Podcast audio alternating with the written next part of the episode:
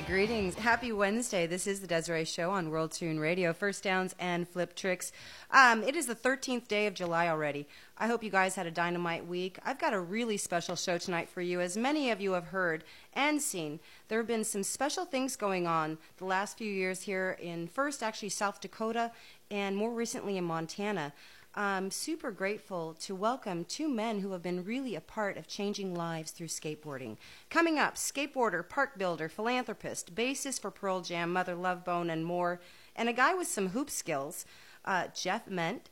And at the bottom of the hour, OG Alva Pro, founder of Wounded Knee, Juice Magazine editor Jim Murphy, uh, and a special treat for you as well as we'll have both of them on the show together, uh, which is going to be uh, kind of cool, I think. So I'm super, super uh, thankful and grateful to welcome skateboarder first, musician, artist, collector, Montana Pool Service, a humanitarian, and, and a huge driving force for making some really special things and lives change uh, through skateboarding, bringing hope to the youth. Uh, Mr. Jeff Ament. Jeff. Hey Desiree, how you doing? I'm good. Thank you so much uh, for some time tonight. I'm uh, uh, overcome. I'm verklempt uh, with all the adulation that you just gave me because I'm a little embarrassed. So, um, thank you. Oh, you're welcome. I, I mean, I could have. I, I could probably write a book. I was actually quite overwhelmed and overcome myself, kind of looking, you know, researching you. I'm, you know, just my hat is off, you know, and thank you for all that you do. It's just beautiful. Oh, it's been so, it's been so much fun. Like I, you know, um, the last few years, just going around my home state and and really connecting with a lot of communities and reconnecting with friends that live in some of these communities and and uh you know getting to work with some of the best skate park builders on the planet to to build this stuff. And it's this has been a blast. Yeah it's and it's been beautiful to kind of observe what's going on and what's happening. Um, you know i want to get all into that as well and i wanted to kind of start though with obviously art, music, skateboarding all kind of go hand in hand. How did each of these start for you? Well, I, you know, I think as a as a kid, and you know, I grew up in a little town of about eight or nine hundred people, uh, Big Sandy, Montana, and uh, uh, you know, I think it, you know, a lot for a lot of people, you'd think it would be easy to get bored in a town like that, but I I was a pretty high strung kid, and uh, my parents, my mom was a piano player and an artist, and my dad was a farmer and a super hard worker, and and kind of the combination of those things, um, they just never really allowed me to get bored. They, you know, they if I started to act like I was bored, they'd say draw or go listen to music or go dribble a basketball or and so, you know, ever since I can remember, I've I was always doing something. You know, I was always had a project going. I always had, uh, you know, was always listening to music because I had friends that were really into music, and um, it it doesn't feel like it's ever stopped. I feel like I'm 53 years old and I'm still sort of doing the same stuff I was doing when I was 12. You know, I'm get excited about skateboarding and playing my guitar and drawing a picture and uh, being active and being with my friends and family. So it's it's I've been lucky in that regard that I've been able to sort of hold on to those things that I loved to do when I was a kid. Now, and what medium? Uh, you said drawing, uh, also painting, or I mean, uh, with the arts. Yeah, I mean, I mean, you know, as a kid, it was it was just drawing, and it was mostly drawing to sort of make my friends laugh. You know, it was like drawing little cartoons, and and that sort of parlayed itself into I went to art school for two years at University of Montana um, in the early '80s, and uh, and then that just sort of continued. Uh, you know, I was playing in bands. I've done a lot of the art for our album covers and collaborated with a lot of different artists, and uh, still involved with like you know doing T-shirts and stickers and working uh, you know with not, not just Pearl Jam but other bands that I'm in and and so um, it's it you know that stuff has never really stopped. And, and in the last few years, I've been painting again. I actually a few years ago I went to uh, uh, a couple of uh, uh, artist workshops. Uh, there's a, a couple different artists I really dug, and uh, I you know spent four or five days at these workshops, and I sort of got to fire back to paint again because I was painting a lot when I was in college and the great thing is that there's no sort of end result for the painting. It's just sort of like painting to be a better painter and and access some part of my subconscious and try to understand myself better through it and and so that that part's been great because it's you know I'm I'm I'm not doing it to like get a T-shirt done or an album cover done, which is largely what the last 25 years has been about. It's been pretty project based, so it's cool to kind of do art again and not you know have an end result waiting for me. Nice. Well, and uh, and as far as uh, having an agenda, uh, one of the artists actually, I have uh, something from Don Pendleton. Uh, what would I say about Jeff Ament? Tons of respect for him. Very genuine guy. Super hard worker. I think his success is the result of him loving what he does, and he's constantly putting himself into it. Uh, he's super creative, probably more so than he gets credit for in a lot of ways. Um, definitely the heart of the skateboarder. Okay, uh, that was Don Pendleton. I don't know if you heard that. He forgot to introduce himself when he left that for me, but right. So well, uh, Don, Don Don is like one of the.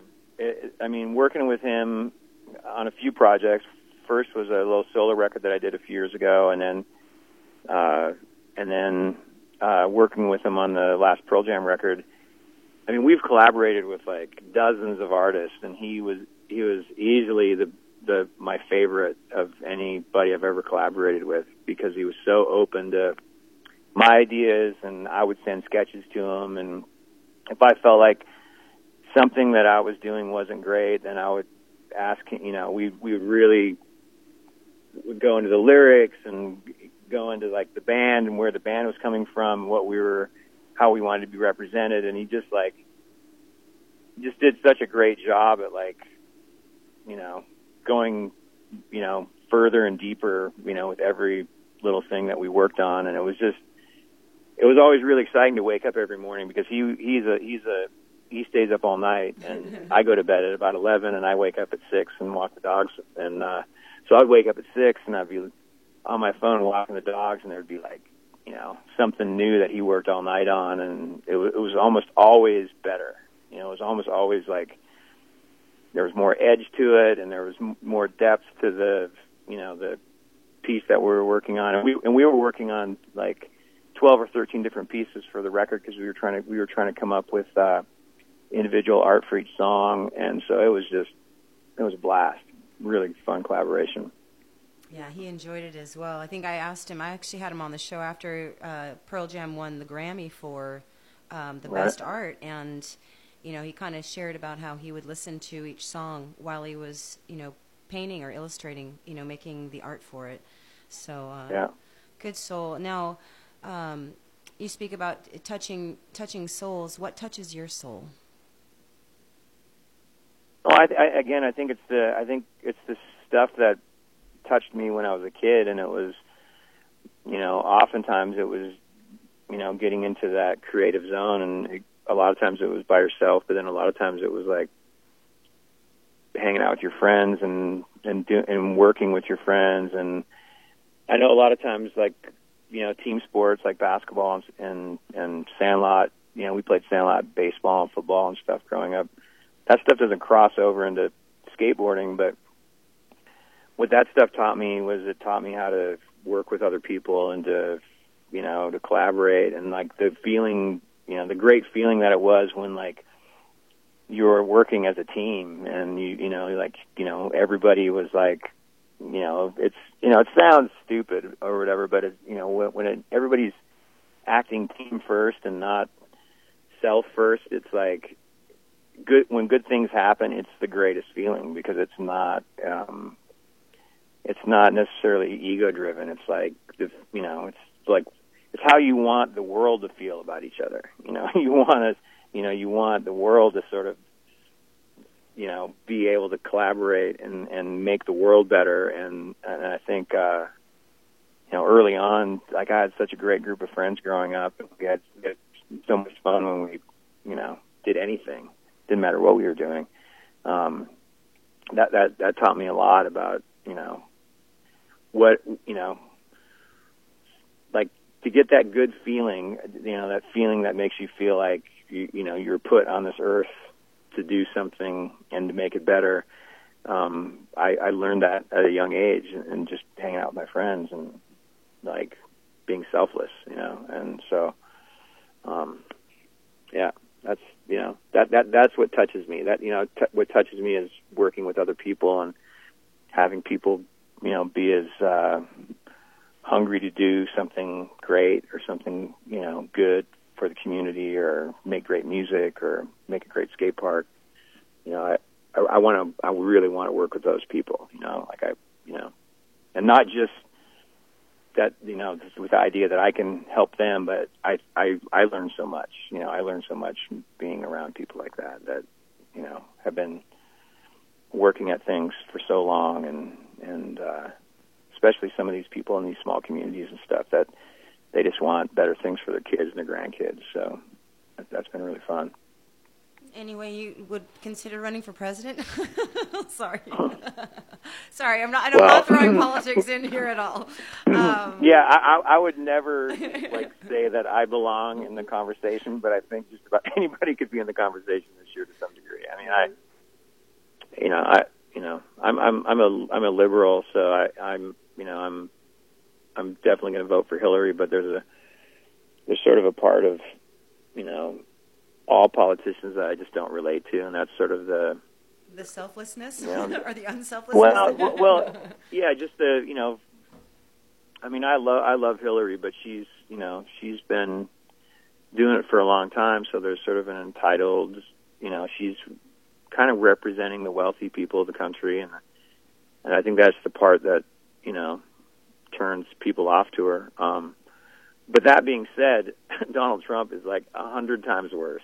So, uh, in, in terms of that, I mean, that that guy has been hundred percent all about himself and about you know building his empire, and you know he doesn't mince words about it. It's like what he's after. He's he doesn't want to lower taxes to help you know the people of America. He wants to lower taxes for himself. You know, it's like so. You know, yeah, it's a it's a it's a tough year to be excited about the election. But I, that was well hope put. people do get out and vote.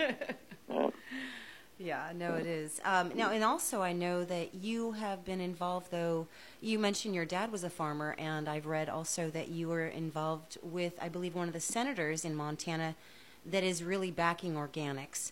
Um, is that also from your family growing up as with your dad a farmer, or where does that also come from? That's something I believe in. So I, I was just really hyped to hear see that.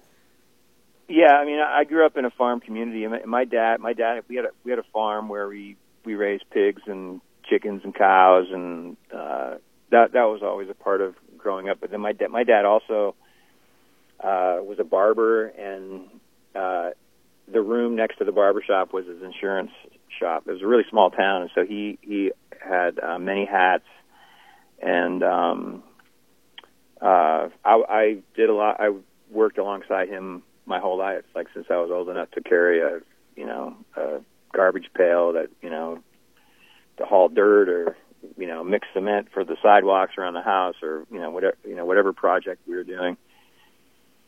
But um, I, I met uh, Senator Jon Tester when I was a, a young kid. He he was about five or six years older than me, and he refed some of my grade school and junior high basketball games. And then when I was in eighth grade, I got a job uh, working for a wheat farmer uh, outside of town that was right next to his farm. So um, I, w- I would see Jon and his family all the time because they were out, you know, plowing fields and doing all the stuff that I was doing, driving tractor and cleaning up grain bins and and all you know all that fun manual labor that that the you know the young kid gets to do. But um, so we we we stayed connected over the years, and he you know as he worked his way up through the state senate and all that, and then decided to run for uh, senator. I guess that was about uh, ten years ago when he first ran. Uh, it was an opportunity for me to ask the band if we you know if they wanted to get involved, and it was a it was a really big election for the Democrats that year. Um, it sort of helped them keep uh, majority in the Senate.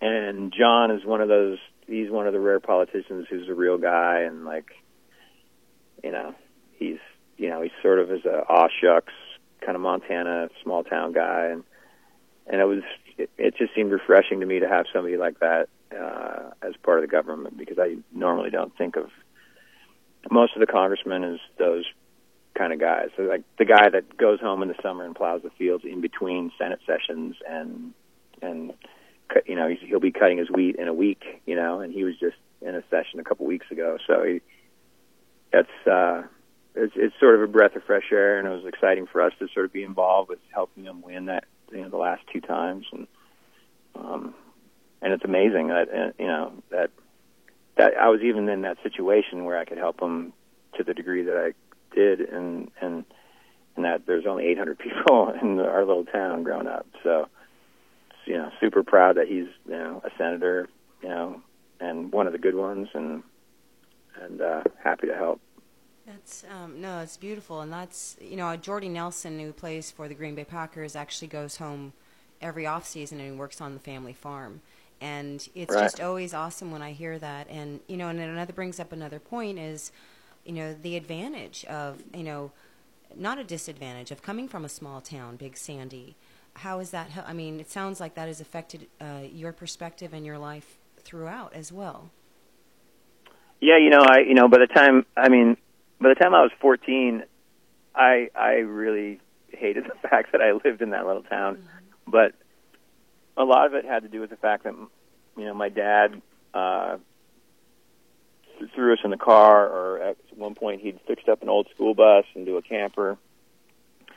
And every summer we would travel and we'd camp and we, you know, we went to Minnesota and Oregon and Seattle and went to California. We had cousins in California and so by the time I was 14, I sort of knew what was out there. I sort of knew that there, you know, like that there was like, you know, these amazing communities in California and Oregon and stuff where kids were had access to all sorts of stuff and we're seeing cool concerts and uh when I went to California when I was 14, they had just built uh, Campbell and Winchester skate parks uh, mm-hmm. in Northern California. And on my way, on my cousin's way to work, he would drop me off. I think I got to skate uh, each of those parks twice, and and uh, but then I had to go back to Big Sandy, and it was like, God, this sucks, you know, like. And so I, th- I think you know, there's a lot of good things about growing up in a small town and and knowing your community and working with everybody but then it also made me really want to get out. And it really it really put a uh kind of a chip on my shoulder to uh to get out and to see the world. And and uh you know I think if I think if I had any really great wishes when I was 19 or 20 it was like if I could if my job could take me around the world you know I think that was what I wanted probably more than anything. And and my dad sort of put that, you know, planted that seed in me as a kid because he was he always was that way. You know, like he couldn't wait to you know, he'd work hard all year and then we'd take ten days off and you know, like I said, we'd all get in the car and go somewhere. So Yeah. No, the same here. That's awesome. That's awesome. We actually, my mom ran out of gas in Ely or whatever, going to Sun Valley one year, which we never went the long way ever again. But um, So right, just, right. yeah, that was not good. They were chugging wine uh, to uh, get gas at five in the morning, but um, that's another story. Um, you know, you mentioned um, Big Sandy, your dad having many hats as well. You had a little, you had some ramps going on at your house. You dad, you worked with your dad to build. Um, mm-hmm. Has he been a part of what you have been doing recently, or has he seen? Well, well, I think he's probably as excited about that as he is like about me being in a band, if if not more exciting. You know, excited about me, you know, going back to these small communities and and building these skate parks. Um, and that's the way it was when I was a kid. He didn't really care that much about. Uh, you know, he, you know, I, I was actually a pretty good athlete, but I don't think that. I think what made him more proud was that I could build things with my own hands, and you know, th- those are the things that he sort of related to, and so, um, you know, my best memories growing up with, you know, with my dad were, you know, him helping me build my first skateboard and showing me how to build a wedge kicktail and how to glue it on and clamp it and like, you know, cut out the wheel wells and you know, and, and then building all the ramps that we built. You know, like I would show him a picture, and he'd see like say like, "Oh yeah, we can do that." You know, this is how we'll cut a radius out. This is how we'll do. You know, and so it's sort of him giving me, you know, building skills, and I think what he probably thought as being life skills. Um, and uh, and I, you know, I I still get that sense when he, you know, we just had a thing up in Big Sandy, and he was back working on his cabin back there, and he came down and hung out with a bunch of my friends, and you know, we had people from all over the planet there for that, and you know, I, I there's a real sense of pride that I see in him, you know, like, and like I said, I think there's probably as much or more with that than there is with the music, because I don't know if he. Uh, can completely understand or comprehend the music part of it because he's not a big music guy. So, but it's cool. No, that is cool. That is cool. Now you've had the opportunity, as you mentioned, to travel all over the world and skate all over the world, from what I understand. Yeah. Uh, yeah. I saw a couple of the top five for you were on my top five list, but uh, Marseille, Aparador, I love Orcas, Lincoln.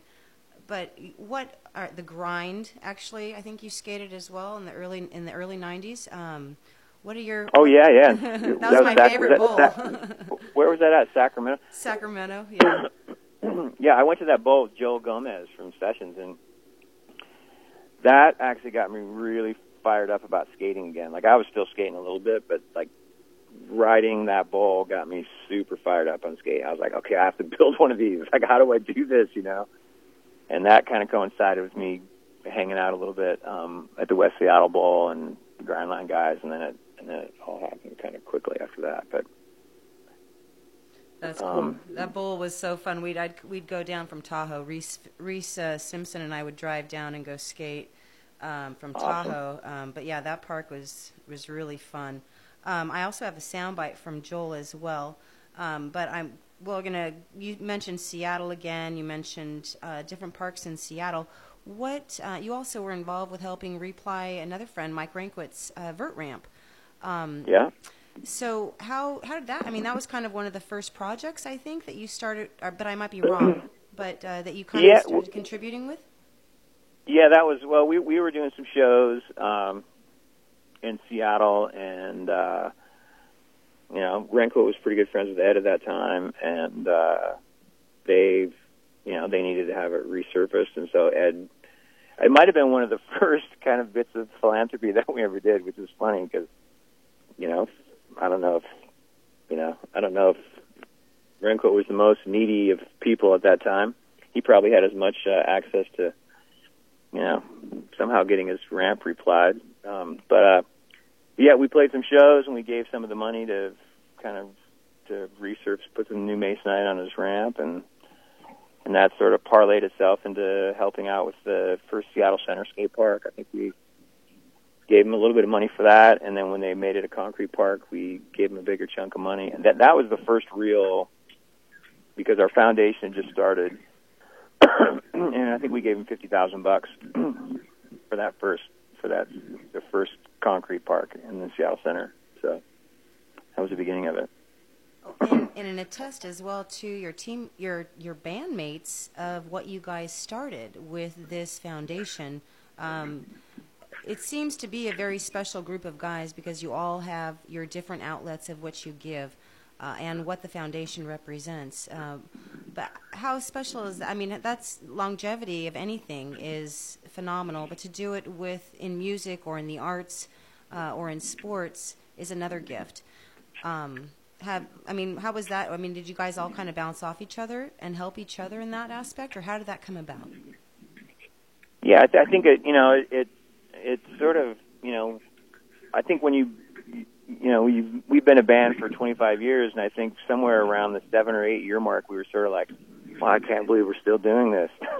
you know, we're like, and we, and I think right right around that time, like the seven or eight year mark, I think I think we started like really listening to each other, and through that we became better friends. And I think doing the, you know doing the foundation and doing uh, you know you know whatever being involved with political or social events um, as a band, I think those things uh, do wonders for your friendship and for your partnership too. I think. Uh, just feeling like how much easier it is to affect change when they're when all five of you are on board and and and our manager Kelly Curtis too. He's you know he's been you know between he and Nicole uh, Vandenberg who runs our foundation, like they've been so great at like doing a lot of the legwork and and you know getting things organized and and uh so so then it then it turns into a thing. Then it turns into like okay we have the we have the a little bit of power here and we can we can use a good chunk of our money that we make to affect change and to make things better and and to sort of fill some of the gaps in that you know communities and uh not not just like you know cities but you know communities that you know need money and resources and and and you know the arts have really taken a big hit in the last you know 10 or 15 years. And so there's a lot of uh art organizations that we're involved with and just trying to keep that stuff alive you know for young kids to have access to that stuff. So um it's you know it's it's been amazing you know it's like in some ways i you know it, it's it sort of feeds the creative side of us too because we we have this uh you know we have this these communities sort of relying on us. And so you sort of you know you you become driven by some of that stuff. And you, and you want to have success for those reasons you know? Like i want to build more skate parks. So you know like yeah let's ha- let's let's write a, a hit song or let's you know let's, let's put on a great tour and and make some money so we can do more good things. Because it's it's it's addictive. Um you know especially when you you know when you i don't know you there's been so many great opportunities and so many great uh situations that have come out of you know just us being a band which is you know it's i don't really think about it that much but just talking about it kind of makes me you know really stoked you know and really really lucky to you know have these guys as my, as my bandmates so yeah, no, it's a, definitely something you guys are making some special things happening. And I actually have Jim Murphy is going to be joining us. He is on the phone. Hi. Original, obviously original uh, Alva Pro, uh, editor of Juice Magazine, Wounded Knee. Uh, wow, my, I'm I'm fumbling right now. Sorry, Murph. Um, That's founder, all right. founder of Wounded Knee, and also a, de- a big supporter of Stronghold Society, uh, Mr. Jim Murphy. See, everybody gets a Mister here. Jim, are you still there with us? oh yeah, man, I'm hanging in there. Right on. Now, I am super excited to have you both on, you guys. Thank you so much for making the time. Uh, the what is so neat is I want to hear, and I think people do want to hear, on how you guys met. Well, I think like I got a phone call from Jeff. I I don't know how he got my number. I don't know if he got it from Juice or Charno and Rick, but um he just called me one day. I'm walking around in in Sunnyside, New York. I get this phone call and it's just like, "Hey, is this Murph?" I'm like, "Yeah, who's this?" He's like, "Oh, this is Jeff Ament," and I'm like, "Holy shit!" And in my mind, I was thinking I saw it right back to 19, I think it was 91 or 92, where I saw Pearl Jam live in New York City when it was just gnarly. It was just like a killer live show. And I was just like, holy fuck, I'm talking to Jeff Ament. And we just started talking and he was just so normal and he was just like a skater. And it was rad. I was just like, we started talking about, you know, Charno buddies, skateboarding, and he evidently heard about what me and Kessler's vision was for moving these skateboards. And he just said, yeah, dude, you just find a spot and I'll help finance it. So that's how we connected and it was sick. I still, I still never forget that phone call. I still walk down that block in my neighborhood and I think about that. Yeah, like we've come so far, and uh yeah, that's how we hooked up. So so special. I'm uh, and I know Andy. I talked to Andy as corny as whatever. I talked to Andy and I asked him for advice and I know he's smiling in Montana right now and I know he's been skating, you know, like I just felt when, you know, it's so rad. It's so beautiful. You know. So I've got a few sound bites here. I'm going to I'm going to throw a few sound bites at you both. Hi, my name is Jim Muir. Jeff Ament is a man Okay. who plays the bass guitar, but he also puts himself in a position to do good things in this world. Guy has an awesome skateboard collection, and he, being an avid skateboarder, he uses that interest to do great things to help out American Indians in his home state. The world needs more people like Jeff Ament. Okay, sorry I had to sneak that in. I've got a couple more sound bites, and I might not be able to just stuff them into the show. Um, but lots of love for both of you gentlemen. Um, Tony Alva on you, Murphy, is the king of queens. Alva Team Badass is what he texted me. Oh, nice. Right on, man. Thanks, Tony.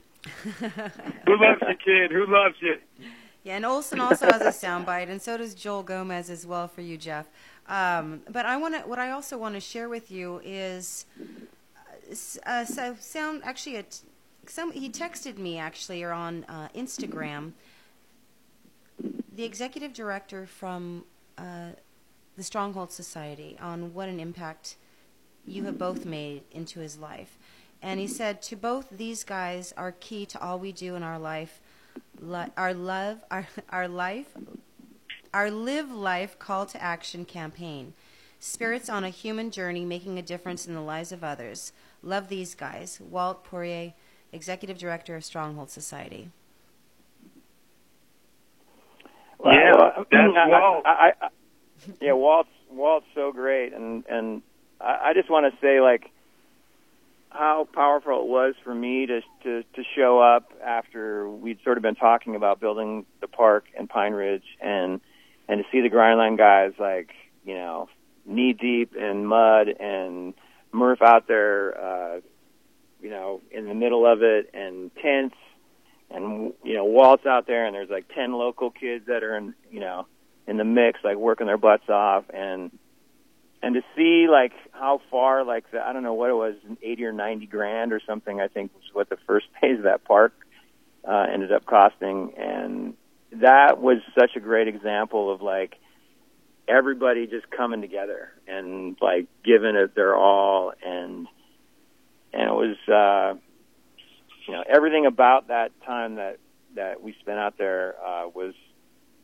I don't know. It gave me a lot of it gave me a lot of juice, no pun intended, uh, to uh, to kind of keep the thing keep the thing going and uh, and to do more of it. And and um, Murph has been so supportive of all the projects that I've been involved with. Like he's been out to Montana a few times, and and you know he, he's in the he's in the middle of it, you know, and that sort of energy is uh I don't know, you just don't find that sort of energy that often and it's uh it's just so great to work, you know, with you Murph and and to to be involved with these projects that we've been involved with and to know that there's more on the horizon and, and all that just gets me fired up, you know. So so thanks. Jim? Yeah, I can't. It's hard to hear Jeff. It's I can hardly barely hear him. Oh, oh, shoot. Okay. Um, well, he just Well, uh, said some really nice. I was saying things good about- things. yeah, a lot of good things. I'll, I'll send you the recording. Cool. all right, thanks, man. Sorry, it's all garbled. I can barely hear. Oh. Sorry, sorry Murph. oh, bummer, Murph. Um, Scream it out, Jeff. Scream it out, baby. All right. I, I, I thought I was. I yeah, thought he I was.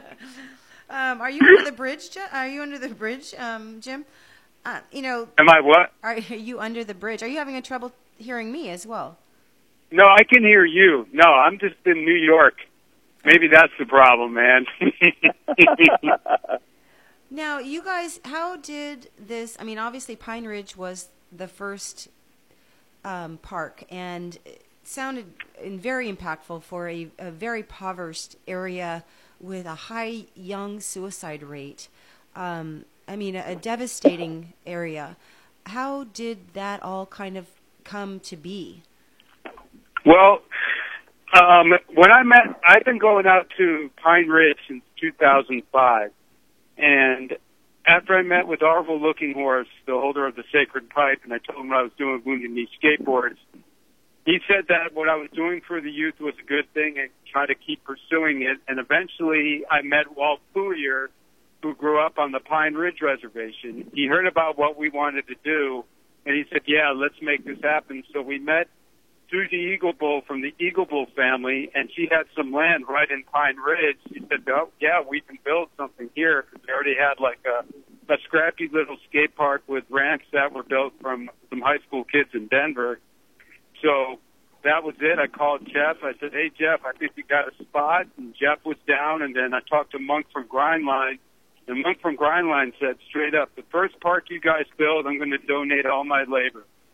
So Monk Monk came in there. He told all his all the guys on the crew, he's like, "Look, we're camping out.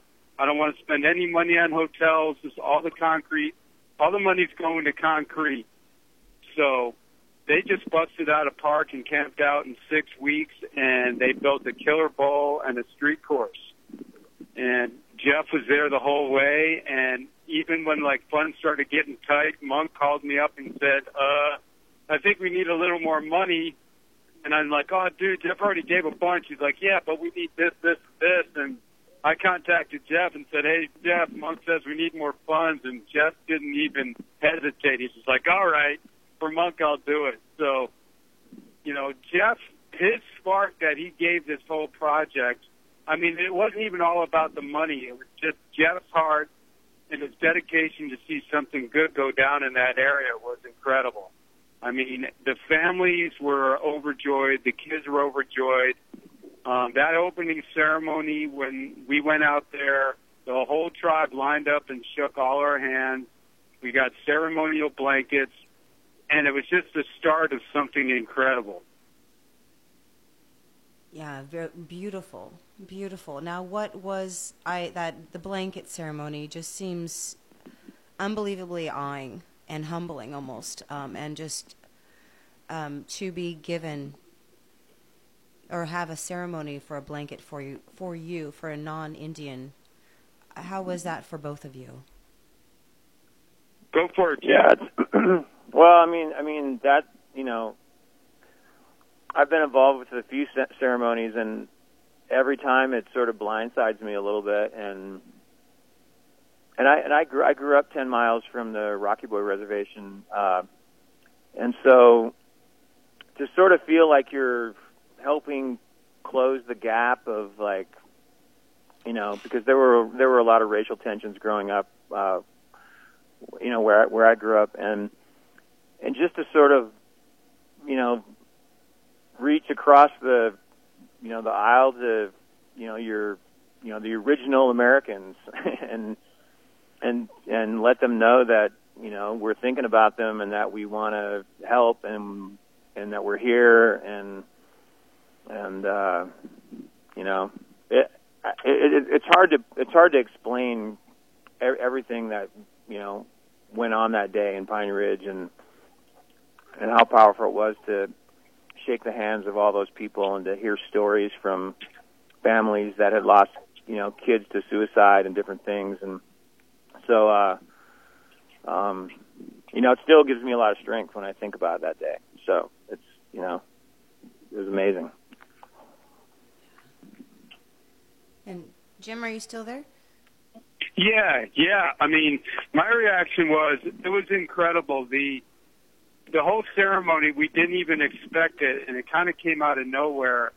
And just being there and just seeing the happiness in the kids, you could just see in, in the kids' eyes and their amazement and having a skate park and just seeing them happy and exuberant and with the energy they are skating around with, you could really see the true Lakota spirit, the pure spirit of a people from when back in the day they roamed the land, they fed themselves, they hunted, they followed the star knowledge, and there's been so much put down on them since then, but that day you could see the true spirit of the Lakota people. So I was completely blown away and honored. You know, it was it was something that you know some people really didn't have a lot to give, but just to get a handshake from somebody and for them to look you in the eye and say thank you, that's that's all I needed. You know. Yep. That's awesome. Now I know Jeff, you I and we don't want to keep you too long. I do have one more question for you specifically that someone on. Twitter asked. Um, uh, Danielle from Twitter, and she wanted to know. Uh oh. See now I can't find it um, too many notes, too many notes for both of you guys. like, damn, I'm like I'm going to write a novel here. Um, Right. But they want. She wanted to know what was the deciphering factor on building these new parks and how were commu- how were the communities chosen? Was it through some analysis or was it through your experience or how? You know, I I read that it's every 150 miles or every hour and a half. You guys kind of want to try to build a new park. Is what? How how did that happen? Or how how are you guys deciding? Well, well um, when we built the park uh, on the Black Creek Reservation, we, we knew that they had had a little indoor park there. Um, I'd met two kids in St. Ignatius, uh, uh, which has a, a great little park just south of Flathead Lake. Um, and uh, so I, I, I started reaching out to some people. I actually called uh, Jon Tester, the senator, and they put me in touch with uh, a couple people in the tribal council. And uh, I went up and had a meeting with them and it happened really quickly. They took us out to a couple different possible locations, and and uh, when we when we finished when we finished that park, we sort of decided that we were gonna, uh, you know, we were gonna keep reaching out, and and we I, I made a list of about ten or twelve towns and cities in the state that uh, seemed like made sense. It would sort of connect the dots to the parks that were already here in the state and uh, immediately um, a few towns reached back to me, and uh, one of them got built this year in uh, on the Fort Belknap Reservation in Hays, uh, which uh, Murph and I just went out to, and uh, there's sort of a little bit of a groundswell right now. That you know, there's about probably ten communities that have sort of reached back to us in the last six months. Um, uh, Belgrade, Livingston, and Hamilton, and, and uh, Lewistown are all trying to get parks built right now. And then uh, Fort Peck Reservation and the Crow Reservation, and Wolf Point, and a few other Libby, a few other places are you know they're trying to get on board. So I think I think we have enough to do for the next three years probably because we're trying to build you know somewhere between three and four parks a, a year. So. And uh, Um, last week, just Thunder Park uh, had their grand opening, and then on August 13th, Hays on the fort at Belknap Reservation as well. Yep, yep, yeah, yeah. Nice. Okay, and Yeah. any any way for people, uh, where would you want me to direct, or where do we want to direct people that want to find out how they can help? Um, well, I don't really have anything set up other than uh, there, there's the band foundation, and then I have my own foundation, Montana Pool Service. Um, and between those two things, we sort of take care of the, the the financial part of it, and so it sort of simplifies, um, you know, just trying to raise money and and and and and to have a committee and all that stuff, and it, it feels like working directly with the communities and the skate park builders and the fact that you know we get to work with Evergreen and Dreamland and Grindline, who are like three of the four or five best skate park builders in the planet. Um, it just feels like we're in a perfect environment to, you know, like they're so close to us, and most of the time they're so game to come out uh, to this part of the world because it's kind of the Wild West, and and um, they have a lot more creative freedom with these parks, and uh, you know, we're just really lucky to be in the in the you know situation that we're in, um, and can't wait to do more, and I can't wait to do more with Murph. Awesome. Thank you so much. Um, Yep. You know, thank you so much, Jeff. All right. Th- thanks, thanks, thanks, Desiree. I'll let you. I'll let you. Uh, Yeah, because I could keep going. I told you I had a novel here. You know, we didn't even get to talk about your skate collection. all right. Keep it All right. rolling. You're awesome. Thanks, Have a wonderful evening. Thank you, Murph. you. Yep. Yep. right. Love you guys. Okay. Yep. Bye bye. Bye. See you, Jeff. Awesome. Awesome. Huge thanks. Okay, now, so if you're just tuning in, so that was a little hectic. That was not hectic. That was wonderful. But I was, I'm a one man army, so I'm, I was doing a little juggling over here. Murph, are you still with us? Yeah. Oh yeah.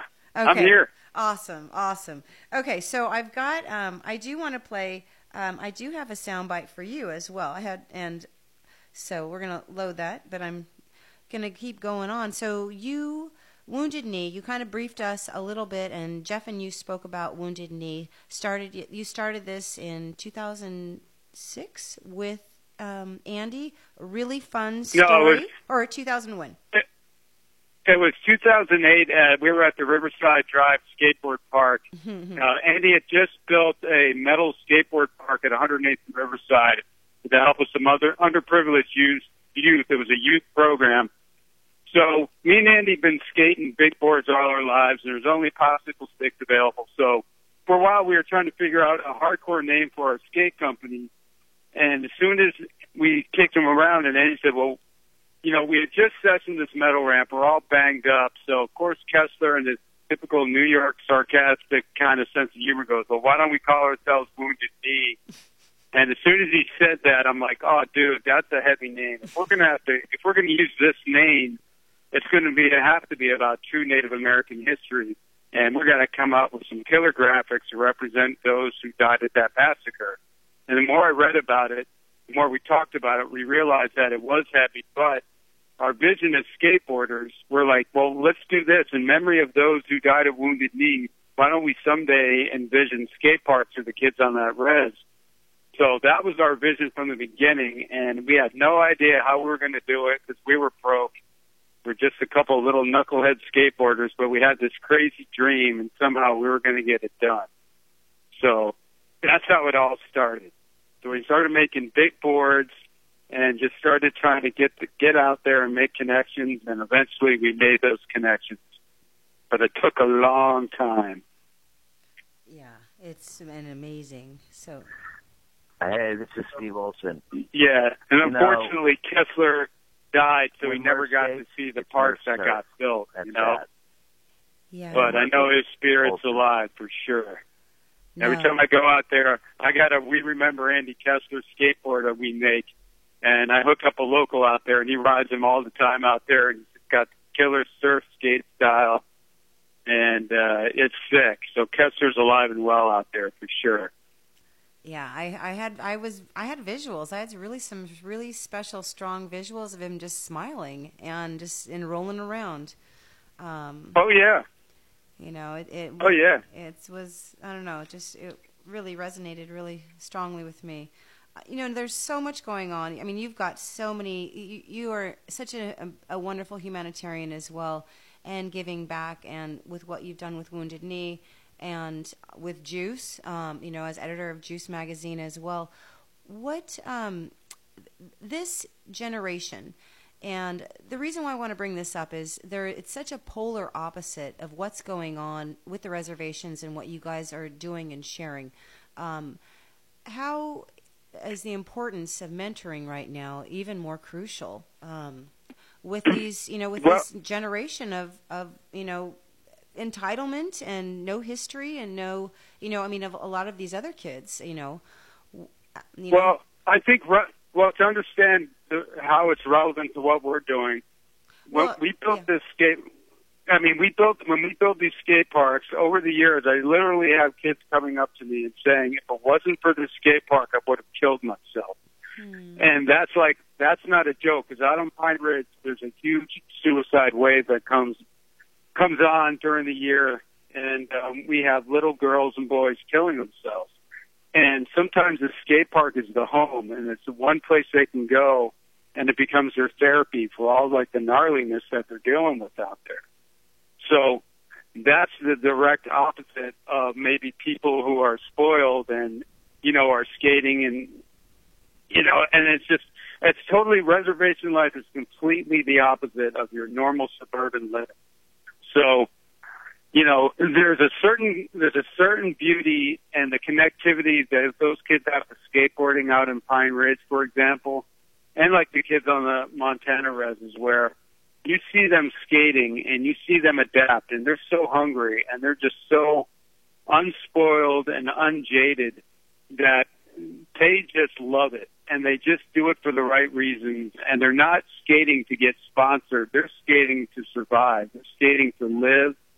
They're skating to sweat and just have fun and there's a real lesson to be learned if you were to go out there and just watch these kids I mean, I've seen little kids show up in Walmart boards, hardly skatable, dropping into an eight foot bowl and doing salva lines on trucks that don't turn. And I'm just looking at them going, that kid is incredible. That kid just doesn't realize how gnarly it was. Number one, to drop in an eight foot bowl of pool coping. And number two, just to draw that line that he did. And he has nobody else but himself to figure that out, and he's just going with the flow. So, I mean, there's a certain there you can see kids today where everybody's on their phones, everybody's you know connected to the internet, and that's their like kind of survival mode. Where when you get out into the country, it's not so much. More kids off their phones, outside, sweating, skating, and and there's they're just building a root system now in skateboarding.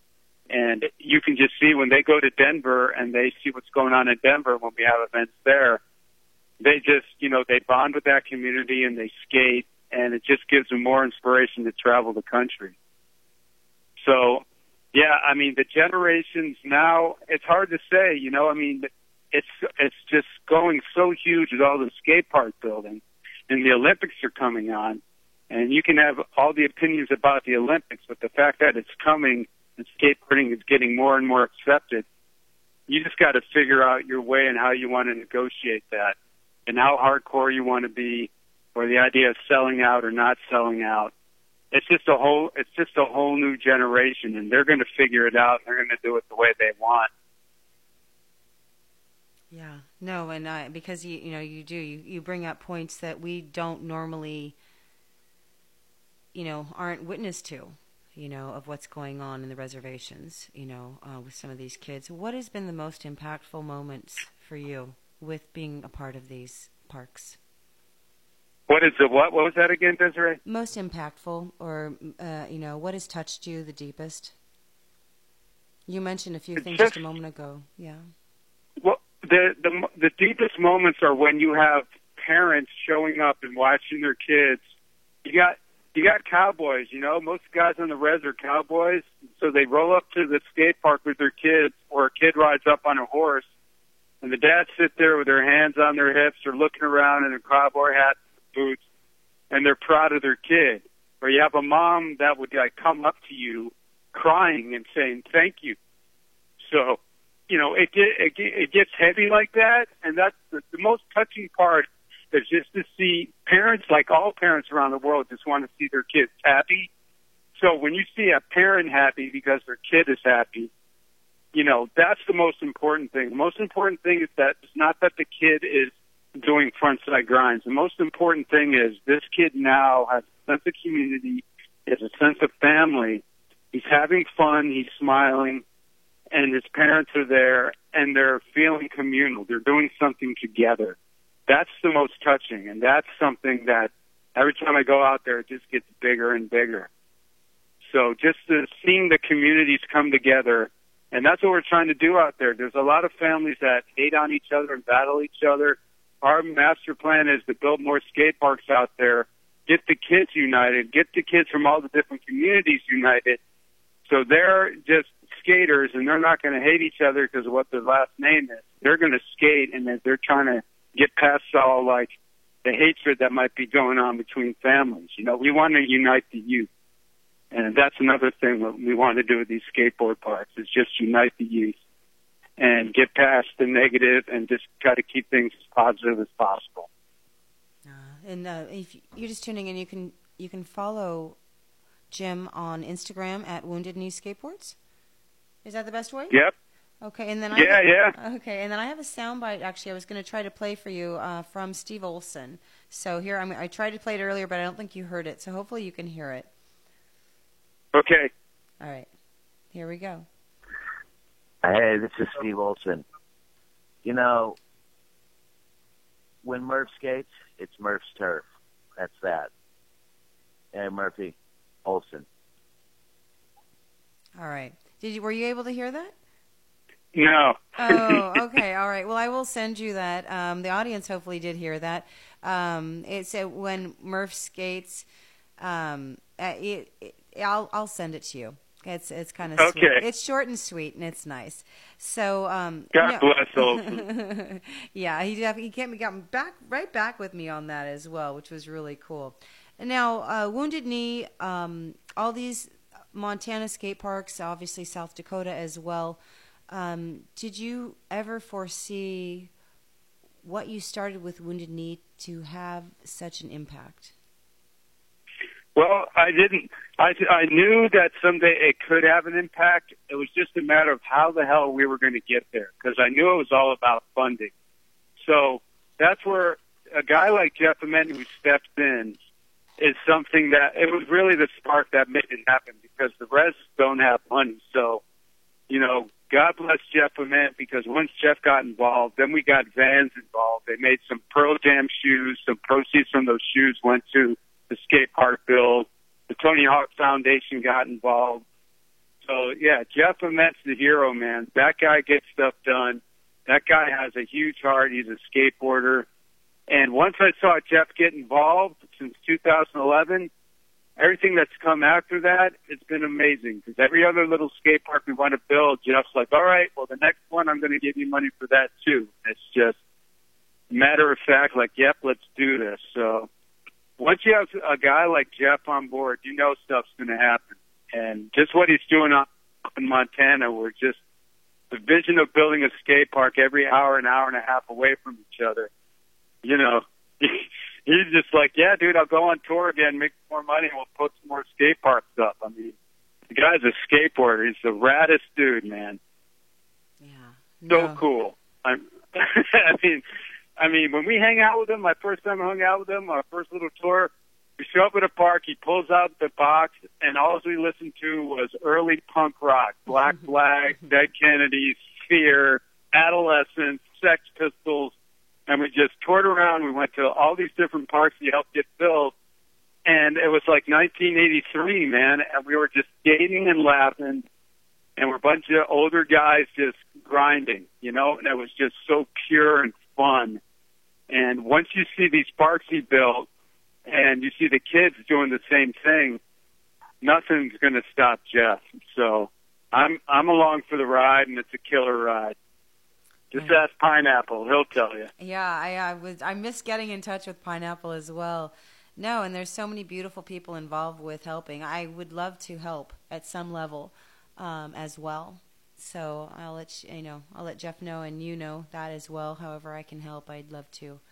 Um, thank you, guys. Thank you so much for what you have done and staying true to your heart and what skateboarding saves lives.